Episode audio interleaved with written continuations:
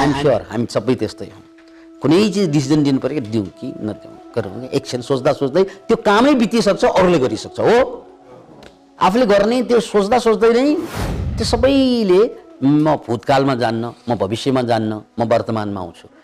वर्तमानमा आउन साथ मेरो विचार कम हुन साथ म ठोकिन्छु कहाँ? मेरो चेतनामा ठेकिन्छ। कन्सियसनेस जस्तै गर्लफ्रेन्ड बोयफ्रेन्ड भनेर मस्की मस्की केटाकेटी हिँड्छन्। म पनि हिँड्थेँ। ठ्याक्कै म र त्यो छुट्टिन साथ तपाईँले सोध्नुभयो नि फेरि अपराध दौडिन्छ मरि नै डोरिँदैन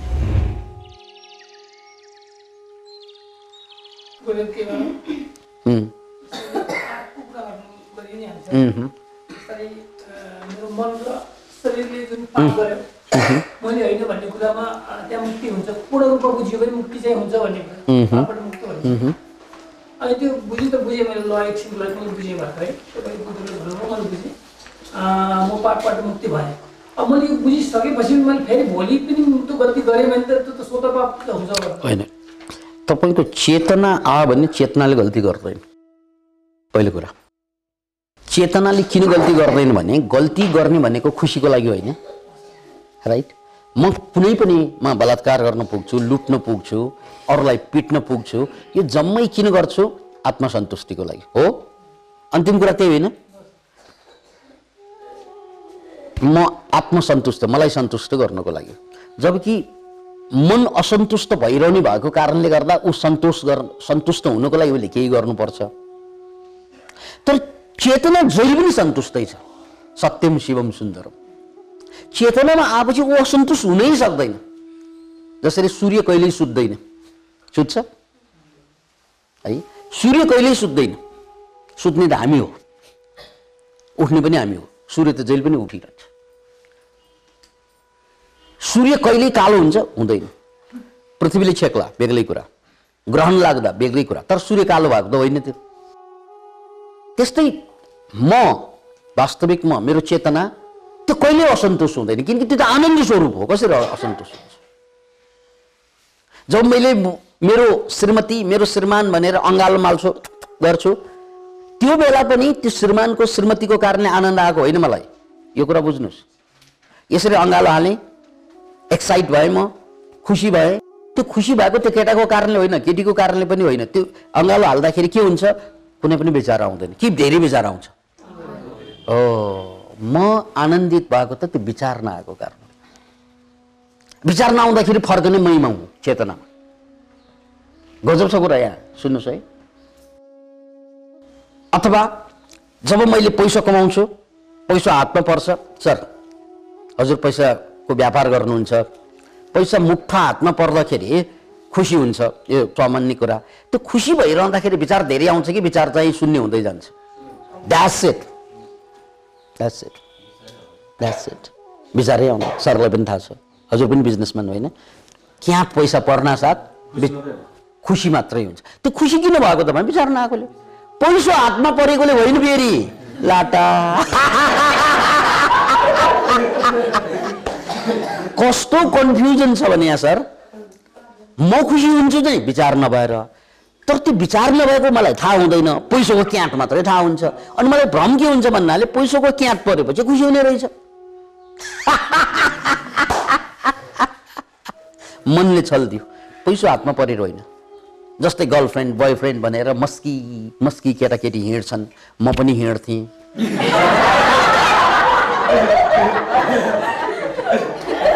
किन? किन खुसी हुनुभयो हिँड्छु त भनेर हिँड्थेँ हिँड्थेँ हम्म। मस्की मस्की हिँड्थेँ अनि बडा खुसी आउँथ्यो बडा आनन्द आउँथ्यो मैं सांस लेता हूँ तेरी खुशबू आती है। एक महका महका सा पैगाम लाती है। मलाई पनि भएको थियो Right? अब त्यो सबै कुरालाई पास्टमा गएर हेर्दा के बुझिन्छ भन्नाले त्यो बेलाको एक्साइटमेन्ट त्यो बेलाको खुसी त्यो सासमा आएको खुसबु के कारणले भएको त भन्नाले विचार शून्य भएको कारण राइट त्यो विचार कम भयो। अब त्यही कुरा दोहोरिँदैन अब। किनकि अब विचार आउँछ। राइट पैसाकै कुरा। गजबको कुरा सर। हाम्रो ब्याङ्क ब्यालेन्स आफ्नो हैसियत अनुसार लाख होला करोड होला कसैको अर्बौँ पनि होला ब्याङ्क ब्यालेन्स होइन? करोडौँ ब्याङ्क ब्यालेन्स हुन्छ। लाखौँ लाख ब्यालेन्स ब्यालेन्स हुन्छ। त्यो मान्छे सडकमा हिँड्दा धेरै होइन एक हजारको एउटा नोट करोडपति हो। एक हजारको नोट चाहिँ फेला पारिन्छ। सरले फेला पार्नु भएको छ? नोट? सडकमा? छैन? सरको अनुभव छ? कहिले पनि किन नपारे भन्नाले गाडीमा हिँड्ने मान्छेले फेला पार्दैन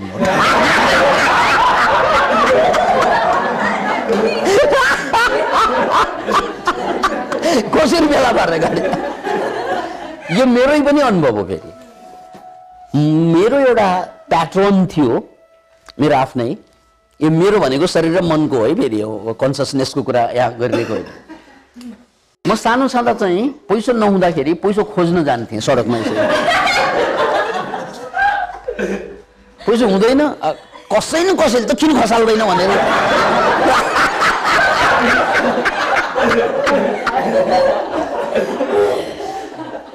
अनि म पैसा भेटाउँथेँ फेरि। वर्षमा एकचोटि त अनिवार्य भेटाउँथेँ त्यो रेगुलर त अब हुने कुरा भएन। वर्ष वर्ष भनेको क्यालेन्डर हेरेर आउने हो नि फेरि। एक वर्षको सेरोफेरमा एकचोटि मैले पैसा फेला पार्थेँ। तर जुन बेला मैले बाइक चढ्न थालेँ एक सुको फेला पारेँ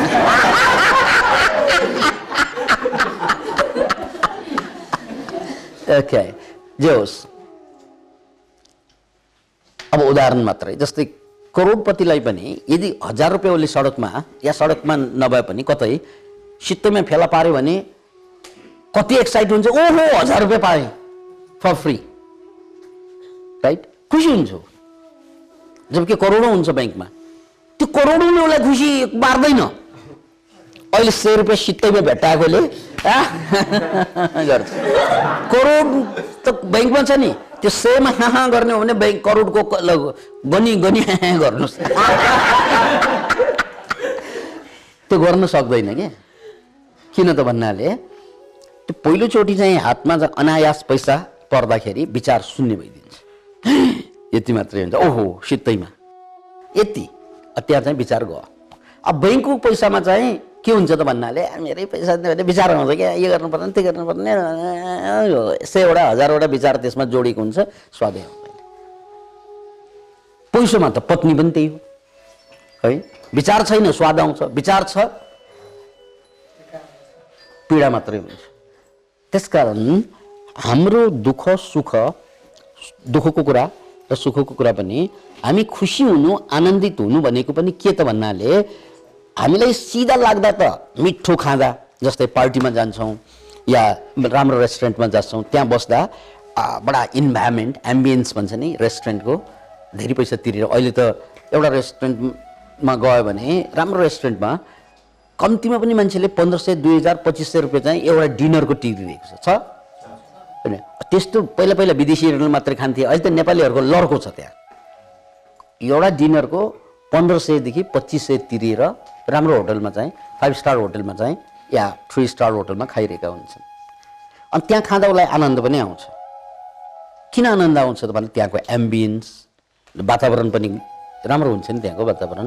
खाना खाना सर्भ गर्ने तरिका त्यो सबै चाहिँ गजबको हुन्छ। अब हामीलाई भ्रम के पर्छ भन्नाले मलाई आनन्द आउने ठाउँ भनेको फाइभ स्टार होटल या फोर स्टार होटल हो। त्यहाँ चाहिँ एम्बियन्स त्यहाँको वातावरण अनि त्यहाँको खाना त्यहाँको स्वाद भन्छौँ। त्यो होइन। त्यो त बाहिरको बोक्राको बोक्रे कुरा हो त्यो। गुदी कुरा के त के हो भन्नाले त्यहाँभित्र छिरिसकेपछि मेरो विचार कम हुँदै जान्छ। Because of the environment because of the taste अघि बिकज अफ द फ्रेन्ड्स त्यो सबैले म भूतकालमा जान्न म भविष्यमा जान्न म वर्तमानमा आउँछु। वर्तमानमा आउन साथ मेरो विचार कम हुन साथ म ठोकिन्छु कहाँ? मेरो चेतनामा ठेकिन्छ। कन्सियसनेस राइट त्यसैलाई हामी के भन्छौँ? खुसी। आनन्द। त्यस कारण आनन्द भनेको संसारमा कतै पनि हुँदैन। जे गर्दा पनि हुँदैन। पैसामा हुँदैन बिहेमा हुँदैन सहवासमा हुँदैन। कहीँ पनि। त्यो जहाँ जहाँ आनन्द भनेर हामीले भनिरहेका छौँ त्यो विचारको कमीले मात्रै आउने हो। नत्र भने त्यही कुरा जहाँ सबभन्दा बढी आनन्द आउने कुरा हो अर्को समयमा त्यही पीडादायक पनि हुन्छ। खाँदा जस्तै फाइभ स्टारमा खाइरहेको थिएँ त्यत्तिकैमा चाहिँ समाचार आयो मेरो छोरा चाहिँ एक्सिडेन्टमा पऱ्यो। अब मिठो होला त्यो। अब आउला स्वाद आउँदैन। भर्खर व्यापार गरिरहेको हातमा पऱ्यो दस लाख।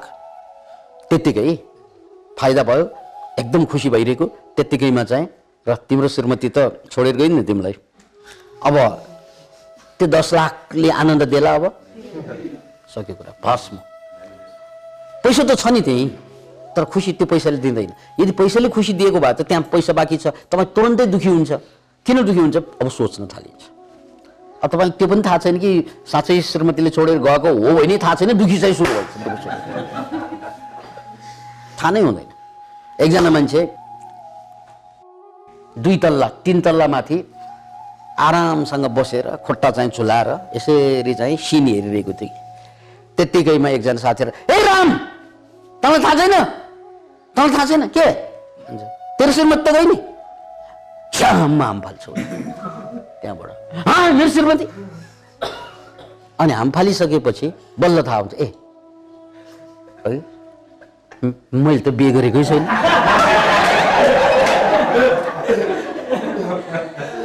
अनि बज्रिन आँटेछ त्यहाँ है? लास्टमा पुग्दाखेरि ए मेरो नाम रामै होइन। हेर्नुहोस् है। यो विचारले ल्याउने दुःख र विचारले ल्याउने सुख। है? गजब छ कुरा।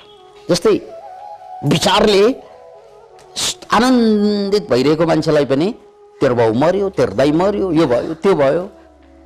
केही गर्नु पर्दैन। फाइभ स्टार होटलमा खाइरहेको। त्यत्तिकैमा डक्टर एकजना नामी डक्टर आएर चाहिँ भाइ के गर्छ दाइ म त खाँदैछु बेला बेला आउँछु यहाँ। ठिक छ? सबै ठिक छ दाइ भनेर खुसी त्यतिकैमा भाइ तपाईँको अनुहार हेरेर म त डक्टर भन्न सक्छु। तपाईँलाई त भयङ्कर रोग छ। त्यो लक्षण थाहा चाहिँ आँखा आँखा आँखा हेरिरहेको छु मैले। भन्न थाल्यो भने अब अहिलेको हाँ हाँ हाँ हुन्छ। त्यो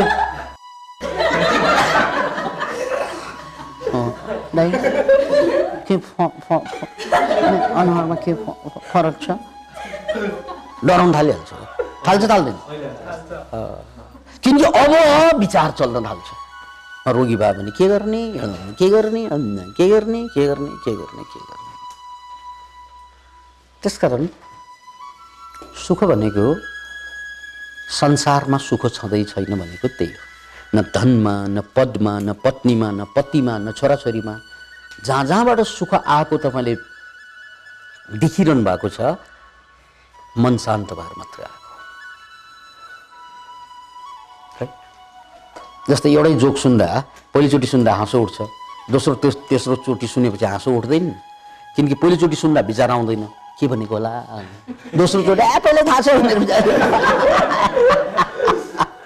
विचार चलिहाल्छ होइन। ए, यो त्यो जोक होइन। थाहा छ मलाई?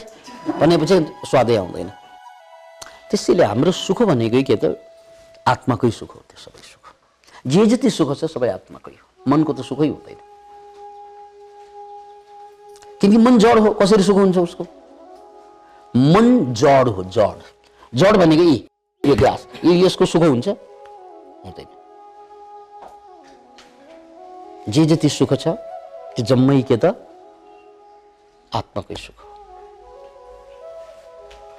चेतनाकै सुख जे जति शान्ति छ त्यो मनकै हो जे गर्दा पनि बिहे गर्दा चिठा पर्दा ठुलो पदमा पुग्दा कसैले मलाई चाहिँ सम्मान दाई तपाईँ महान मान्छे नमस्कार दाई। तपाईँ जस्तो मान्छे त भेटेकै छैन। तपाईँ दिलदार उदार भन्ने हो। मक्ख पर्छु नि म। त्यो मक्ख पनि किन परेको? विचार नआएर परेको। त्यहाँ विचार धेरै साल मलाई ठग्नलाई भनेको कि क्या हो यसले? भन्ने लाग्यो भने मक्ख पर्न सक्छ। सक्दैन मलाई आनन्दै आउँदैन। त्यस कारण त्यो पनि विचार हो। त्यसैले हामीले के बुझ्नुपर्छ? आनन्द जति के को स्वभाव हो चेतनाको स्वभाव हो। त्यस कारण तपाईँले के क्लेम गर्नु पर्यो दाबी के गर्नु पर्यो म शरीर होइन। हिजो गएका पाप हिजो गरेका गल्ती हिजो गरेका कमजोरी शरीरले गरेको मनले गरेको हो मैले ठ्याक्कै म र त्यो छुट्टिना साथ तपाईँले सोध्नुभयो नि फेरि अपराध दौडिन्छ मरि नै डोरिँदैन अपराध दोहोरिँदै किनकि अपराधै गर्नु परेन नि उसलाई अपराध गर्नु खुसीको लागि गर्ने हो। ठग्नु खुसीको लागि ठग्नु हो। अरूलाई दमन गर्नु खुसीको लागि हो। उसले कस कसरी गर्ने भने गर्नै सक्दैन। त्यो गर्ने उपाय नै हुँदैन। त्यस कारण दुनियाँमा चाहिँ अरूलाई ठग्ने पीडा दिने दर्द दिने समस्या दिने त कसले त भन्नाले आफू दुःखी भएपछि त अरूलाई दुःख दिने होइन र। राइट? यदि म दुःखै दुःखी नै छैन भने मैले कसरी दुःख दिन सक्छु? जस्तै घरमै जाँदा हामी खुसी भएर जान्छौँ नि कहिलेकाहीँ एकदम विभिन्न कारणले खुसी होला। त्यो खुसी भएको बेलामा त्यो छोराले चाहिँ जहिले पनि हामी गाली गर्थ्यौँ छोरालाई ए पढेन पढेन भनेर। त्यो खुसी भएको बेलामा त्यो भन्नै सक्दैन। आज पनि पढेन ठिक छ ठिक छ ल। कहिलेकाहीँ चाहिँ नपढे पनि हुन्छ भन्छ। हो? त्यही डाइलग हुन्छ। अब पीडित भएर घरमा गएको बेलामा फेरि नपढेको देख्यो भने साला तँलाई जिन्दगी भन्ने मैले पढ पढ भनेर तेरो बाउ पैसा सबै सकिसक्यो। अब त्यो डाइलग आउँछ। हो? बिचरा बच्चा। यो जम्मै कुरा दुखी मान्छेले मात्रै अरूलाई दुःख दिन सक्छ। अरूलाई दुःख दिने क्वालिफिकेसन भनेको आफू दुखी हुने हो। आमा बाउ भयङ्कर दुःखमा छ अनि छोराछोरीलाई थोपर्छ बाहना चाहिँ नपढेको लगाउँछ। न नपढेर चाहिँ त्यो पेलेको होइन छोराछोरीलाई। ऊ दुखी छ। अनि बाहना के हुन्छ छोराछोरीले पढिदिँदैन। त्यसैले हामीले अहिलेसम्म एउटा ठुलो गल्ती के गर्यौँ त भन्नाले शरीर र मन म भनेर ठान्यौँ। आइयाले त गल्ती गरिरहन्छ। त्यस कारण यति बुझौँ। शरीर र मनले जति गल्ती गरे पनि आत्माले गर्न सक्दैन चेतनाले गर्न सक्दैन। र म चेतना भनेर बुझ्नलाई केही गर्नु पर्दैन। म चेतना भनेर बुझ्नलाई केही गर्नु पर्दैन। म शरीर होइन मन होइन बुझे पुग्यो। म चेतना हो कसरी पत्ता लगाउने? यो त गाह्रो कुरा होला। तर म शरीर होइन भन्न त सजिलो छ। म मन होइन। जे जति भयो शरीरले मनले गर्यो तर म त्यो होइन। किनकि सुख शरीरमा पनि हुँदैन सुख मनमा पनि हुँदैन। सुख त चेतनामा मात्रै हुन्छ र जब म चेतनामा फर्कन्छु विचार आउँछ विचारलाई यो विचार म होइन भनेर पठाइदिन्छु उसले। लेट गो विचार आउँछ नेगेटिभ विचार आउँछ ईर्ष्याका विचार आउँछ जलनका डरका विचार आउँछ यो म होइन लेट गो यति पठाउन साथ म त आजाद भएँ। आजादी म चेतना के हुन्छ? उसको स्वभाव के रे? आनन्द। र आनन्दले दुख्यो अपराध चाहिँ दोहोऱ्याउलाई त्यो अपराध दोहोऱ्याउनलाई त शरीरले मात्रै मनले मात्रै दोहोऱ्याउँछ मैले एउटा अपराध गरेँ फेरि अर्को गर्छु फेरि अर्को गर्छु। तर आनन्द आएपछि अपराध गर्दैन। एउटा उदाहरण सुन्नुहोस्। हिजो मात्रै मैले नेटमा सर्च गर्दै थिएँ। मेडिटेसनले मेडिटेसनले स्वास्थ्य शान्ति आनन्द सबै कुरा दिन्छ। दिमागलाई ट्रान्सफर्मेसन गर्छ। भन्ने कुरा रिसर्चबाट प्रमाणित भइरहेको बेला एउटा रिपोर्ट के थियो त भन्नाले संसारमा सबभन्दा बढी चाहिँ ड्रग्सहरू छन् नि। तपाईँहरूलाई थाहा छ यो हेरोइन जस्ता कुराहरू ड्रग्सहरू संसारमा सबभन्दा बढी कुन देशबाट आयात हुन्छ थाहा छ तपाईँलाई? कहाँबाट? थाहा छ कसैलाई? नोबडी नोज है। अब यो अलिकति पुरानो इन्फर्मेसन हो। अहिले थाहा छैन मलाई। अलिकति अगाडि कोलम्बिया। संसारको सबभन्दा बढी एट्टी पर्सेन्ट ड्रग्स चाहिँ त्यहीँबाट आउँछ भन्छ। कोलम्बिया। कोलम्बिया पनि अमेरिकै हो तर साउथ अमेरिका हो। म ब्राजिलमा बसेको कारणले गर्दा यो कुरा मलाई थाहा भएको किनकि ब्राजिल र यो कोलम्बिया जोडिएको छ। र कोलम्बियामा चाहिँ एकदमै ठुलो सुरुदेखि समस्या छ त्यहाँ पोलिटिकल समस्या छ। त्यो पोलिटिक्स चाहिँ कमजोर जहाँ हुन्छ त्यहाँ चाहिँ अपराधीहरू बढ्ने स्वाभाविक हो। अनि सबभन्दा बढी चाहिँ ड्रग्स चाहिँ उत्पादन त्यहीँकै मान्छेहरूले गरिरहेको अवस्था। अहिले यो हालसालको कुरा होइन अलिकति अगाडिको कुरा। अहिले के हो मलाई थाहा छैन। अनि यो ड्रग्सहरू जे जति उत्पादन हुन्छन् त्यो ड्रग्सको पनि काम के त भन्नाले ड्रग्स लिएपछि विचार नआउने हो। विचार आउने होइन।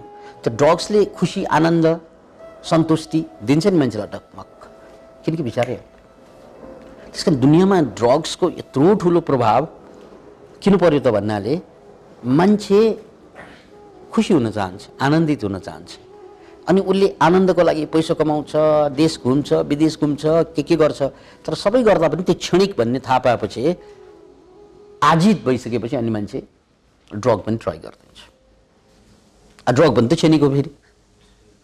हो त्यसले त बिगार्दै लान्छ। ओके त्यसैले मैले यहाँ प्रसङ्ग भन्नै पर्ने प्रसङ्ग के त भने ड्रग्सकै सेरोपेरमा कलम्बियामा संसारको खरबपति ड्रग डिलरहरू छन्। खरबपति।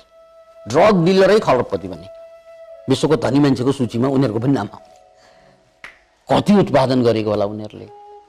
जस्ट क्यानट इमेजिन त्यस्तो मध्ये एकजना निक भन्ने मान्छेको रिपोर्ट चाहिँ थियो त्यहाँ। निक भन्ने मान्छे कोलम्बियाकै ड्रग डिलर। ए ड्रगबाट करोडौँ कमाइरहेको मान्छे। त्यसलाई समातियो। समातिने काम त भइरहन्छ।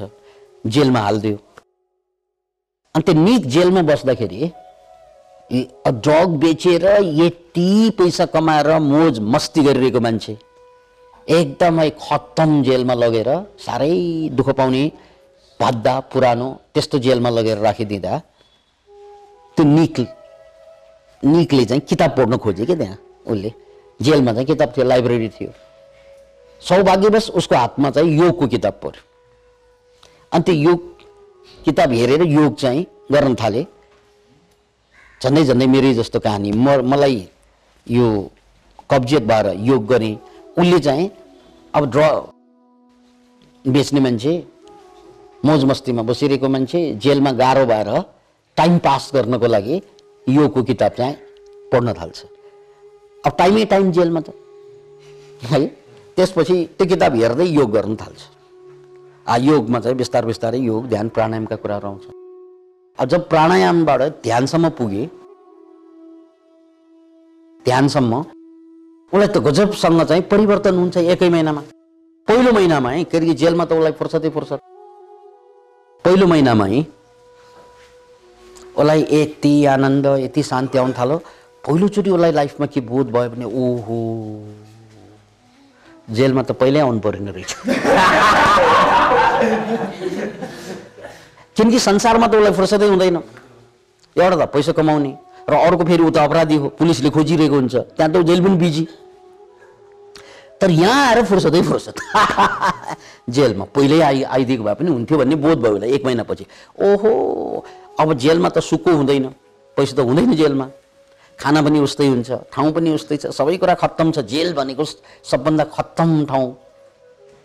तर त्यस्तो ठाउँमा अद्भुत आनन्द उसले त्यो फाइभ स्टार होटलमा बसिरहँदा नपाएको आनन्द पहिलोचोटि चाहिँ बोध गर्छ निकले अब जेलको त पिरियड हुन्छ यति बस्ने भन्ने जेलबाट फर्किँदा त उसले सारा चाहिँ त्यो करोडौँ कमाइरहेको व्यवसाय फुट्ट फालेर योगा टिचर बन्न थाल्छ। क्यान इमेजिन थोरै अब योगा टिचर भएर त कति पैसा होला? खुसी त पैसा ल्याउने होइन रहेछ भन्ने पहिलोचोटि बुझ्छ उसले। र अहिले उनी international yoga teacher. Nick. Nick Brewer उसको नाउँ Nick Brewer international yoga teacher र हावार्ड युनिभर्सिटीले गरेको एउटा रिसर्चमा उनलाई पनि सामेल गरेको। हावार्डले चाहिँ मेडिटेसनले ब्रेनमा जुन चेन्ज ल्याउँछ यो ब्रेनको साइजै बढाइदिन्छ यहाँको। जसले चाहिँ डिसिजन दिने पावर हुन्छ यहाँ। डिसिजन यो डिसिजन दिन नसक्ने मान्छेको यो ब्रेन चाहिँ साँगुरो छ सुकेको छ। त्यस कारण डिसिजन दिन सक्दैन र जबसम्म डिसिजन दिन सक्दैन सफलै हुँदैन मान्छे। सफल हुनलाई क्विक डिसिजन चाहिन्छ यसरी। र अधिकांश यो असफल मान्छेहरू नाइन्टी फाइभ पर्सेन्ट मान्छेहरू हामीहरू किन कमजोर भयौँ त भन्नाले हामीले कुनै पनि चिजको डिसिजनै दिन सक्दैनौँ। डिसिजन दिन नसकेपछि त्यो काम अरूले गरी भ्याउँछ। हिजो चाहिँ हाम्रो लामा सरसँग कुरा गर्दै थिएँ लाल काजीरामा जस्तै गाडीको कुरा उहाँ गाडीको व्यापार गर्नुहुन्छ। त्यो डिसिजन भने कस्तो? एउटा मान्छेले चाहिँ गाडी ल्याउँछ त्यो गाडीलाई चाहिँ किन्ने कि नकिन्ने कि भनेर सोचिरहँदाखेरि त्यो सफल मान्छेले त्यसलाई चाहिँ किनेर पनि बेचिसकेको हुन्छ अरूले चाहिँ डिसिजन पनि दिन पाएको होइन। अब किन्ने भनेर डिसिजनमा जाँदा त्यो बेचिसकेको हुन्छ। राइट बिहे पनि त्यस्तै हुन्छ विदेश जानु पनि त्यस्तै हुन्छ नयाँ काम पनि त्यस्तै हुन्छ। त्यसकारण असफल हुने मान्छेको सबभन्दा ठुलो कमजोरी के त ऊ डिसिजन दिन सक्दैन। आइएम स्योर हामी सबै त्यस्तै हौँ। कुनै चिज डिसिजन दिनु पऱ्यो दिउँ कि नदिउँ गरौँ एकछिन सोच्दा सोच्दै त्यो कामै बितिसक्छ अरूले गरिसक्छ हो? आफूले गर्ने त्यो सोच्दा सोच्दै नै टाइमै गइसक्यो अब पिकनिकै जाउँ कि नजाउँ जाउँ कि नजाउँ कोटाइसकिसकेको हुन्छ है सबै कुरा त्यही गर्छौँ यस र नो भन्नै आउँदैन हामीलाई why why why why why. अनि कि यस भन्नु कि नो भन्नु नो भने पनि हुन्छ म जान्न भनेको भए अर्को ठाउँमा जानु मिल्थ्यो म जान्छु भनेको भए चाहिँ सकिएको कि जान्न भन्नु पऱ्यो कि जान्छु तपाईँ जान्नु पनि भन्नुहुन्न जान्छु गर्छु पनि भन्नुहुन्न गर्नु गर्दिनँ पनि सबै कुरा त्यही। दाइ यो एउटा काम गर्ने। नाइ त भन्नै सक्दैन। आँटै छैन। अनि फेरि गरिदियो पनि होइन फेरि। अक्सर मान्छे त्यही होइन। काम उसलाई जिम्मा दिनुहोस्। नाइ ऊ भन्दैन। किनकि उसको चाहिँ ह्याउ नै छैन नाइ भन्नेलाई पनि ताकत चाहियो नि। गर्छु दाइ गर्छु दाइ गर्छु दिदी। गर्छु म्याम भन्छ गर्नु पनि होइन फेरि। अब ऊ भित्रबाट पोलिरहेको हुन्छ उसलाई। त्यति जाल चाहिँ कामै बितिसक्छ। टाइमै डेडलाइन नै लागिसकेको हुन्छ अक्सर मान्छे। किन न भन्नु न? ठिकै छ गर्न नगर्ने भन्न सकेको कुरा। के गर्ने भन्नु कि नगर्ने भन्नु? गर्ने भने गरिहाल्नु नगर्ने भने नगरिहाल्नु होइन? किन नभएको? थाहा छ त्यो? यो यो दिमाग छ नि यो मान्छेको मात्रै छ यो। यसलाई फ्रन्टल कर्टेक्स भनिन्छ। फ्रन्टल नियो कर्टेक्स पुरै भयो। यसको पनि frontal part frontal cortex frontal lobe frontal cortex यो साँगुरो भयो क्या खुम्चिएर गयो यसमा तार पुगेन। त्यो तार भनेको यस्तो तार होइन डेन्ड्राइट्स भन्ने तार हुन्छ। है डेन्ड्राइट्स भन्ने तार हुन्छ यसको। त्यो डेन्ड्राइट्स जति कम हुन्छ त्यति यो साँगुरो हुन्छ खुम्चिन्छ। यो जति खुम्चियो डिसिजनै दिन सक्दैन। डिसिजन दिनु सक्यो जिन्दगी। कहीँ पनि सफल हुँदैन मान्छे। त्यस कारण तपाईँको पावर कहाँ आउँछ? डिसिजनमा आउँछ। अनि डिसिजनलाई यो बलियो पार्नुपर्छ। यहाँ त तारले थप्नुपर्छ क्या। अब थप्नु भन्ने किनेर ल्याएर थप्ने कुरा हुन्छ यहाँ तार थप्नुलाई डेन्ड्राइट्सहरू थप्नुको लागि तपाईँले गर्न सक्ने के भन्ने रिसर्च यो हावार्ड युनिभर्सिटीको रिसर्च के त आठ हप्ता लगातार ध्यान गर्ने त्यो बिस मिनट ध्यान गर्ने मान्छे आठ हप्तापछि यहाँ चाहिँ यहाँका चाहिँ डेन्ड्राइट्सहरू यहाँका चाहिँ ब्रेन सेल्सहरू बढेको पाइयो। आठ हप्ता लगातार। अनि रिसर्चमा त्यो निक ब्रेवरको पनि किन आएको त भन्नाले यो बलियो भइसकेपछि मान्छेले अपराध गर्नै सक्दैन। किनकि ऊ रिल्याक्स्ड हुन्छ ऊ पावरफुल हुन्छ ऊ डिसाइसिभ हुन्छ उसले गल्ती काम गर्नै सक्दैन। ऊ पछुताउँदै पछुताउँदैन कि यस भन्छ कि नो भन्छ। दुवै भन्न नसक्ने मान्छे मात्रै पछुताउँछ उसले। ह्यात तेरी गऱ्यो भने चाहिँ समयमा गर्न सकेन पीडा हुन्छ। ढिलो गऱ्यो भने ह्यात तेरी टाइममा दिन सकेन पीडा हुँदैन उसलाई।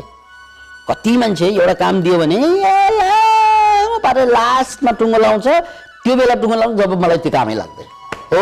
अक्सर त्यस्तो एउटा काम दिएको हुन्छ जिम्मा उसले कहिले पुरा गर्छ मलाई त्यो काम चाहिँ कामै नलाग्ने बेलामा पुरा गर्छ। अक्सर मान्छे त्यो हामी पनि त्यस्तै हो। अस हामी पनि हो सामान्य मान्छे त्यस्तै हुन्छ।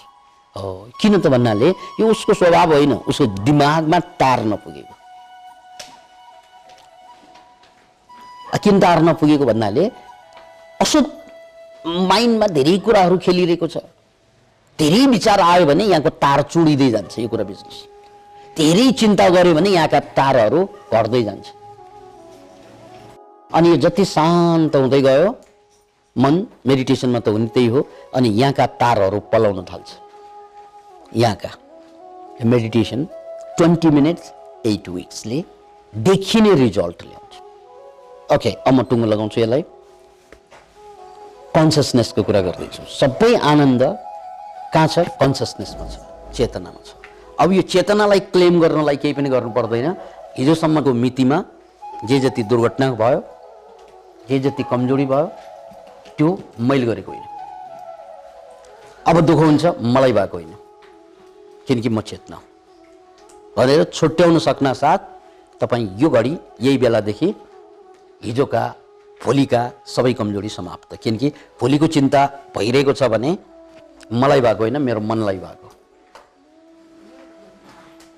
अझै तपाईँ आफूमा फर्कन गाह्रो भइरहेको छ भने ब्रिदिङ चलाउँ त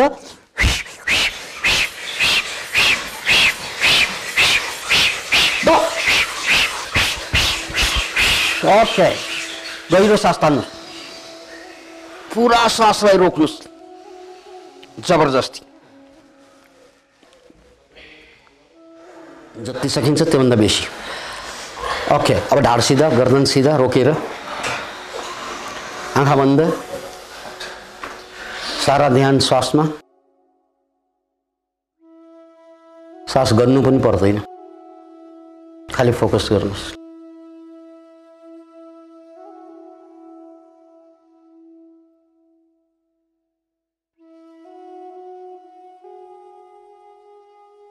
ओके आँखा खोल्नुहोस् त।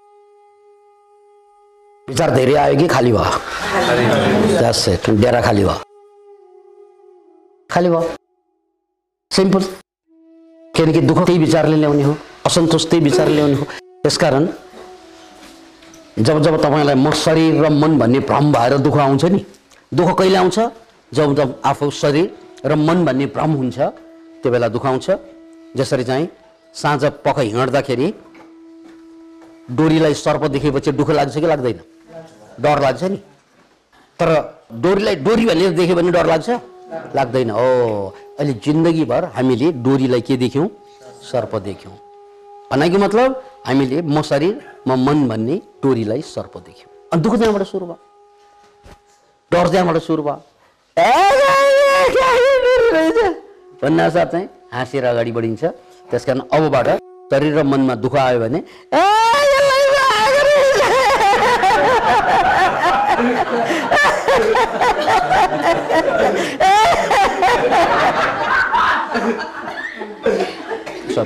अब अझै बुझिरहेको छैन भने पाक। सास चलाउनु बुझ्नलाई। श्वास चलाउँदै शान्त भाव चाहिँ ठ्याक्कै बुझ्छ। यो त विचारले पूर्ण बुझ्यो। जब भ्रम हुन्छ नि तपाईँलाई म शरीर र मन भन्ने भ्रम हुन्छ त्यो भ्रम चिर्नलाई तुफान ल्याउँ सासमा तुफान आउन साथ यो हुरी बतासले यो भ्रमलाई उडाएर लान्छ। त्यसपछि तपाईँ आफूमा फर्कनुहुन्छ अनि त्यसो ए हो त नि। म शरीर होइन मन होइन। जे जति गरियो दुईजना मिलेर गरियो थ्याङ्क यू जय।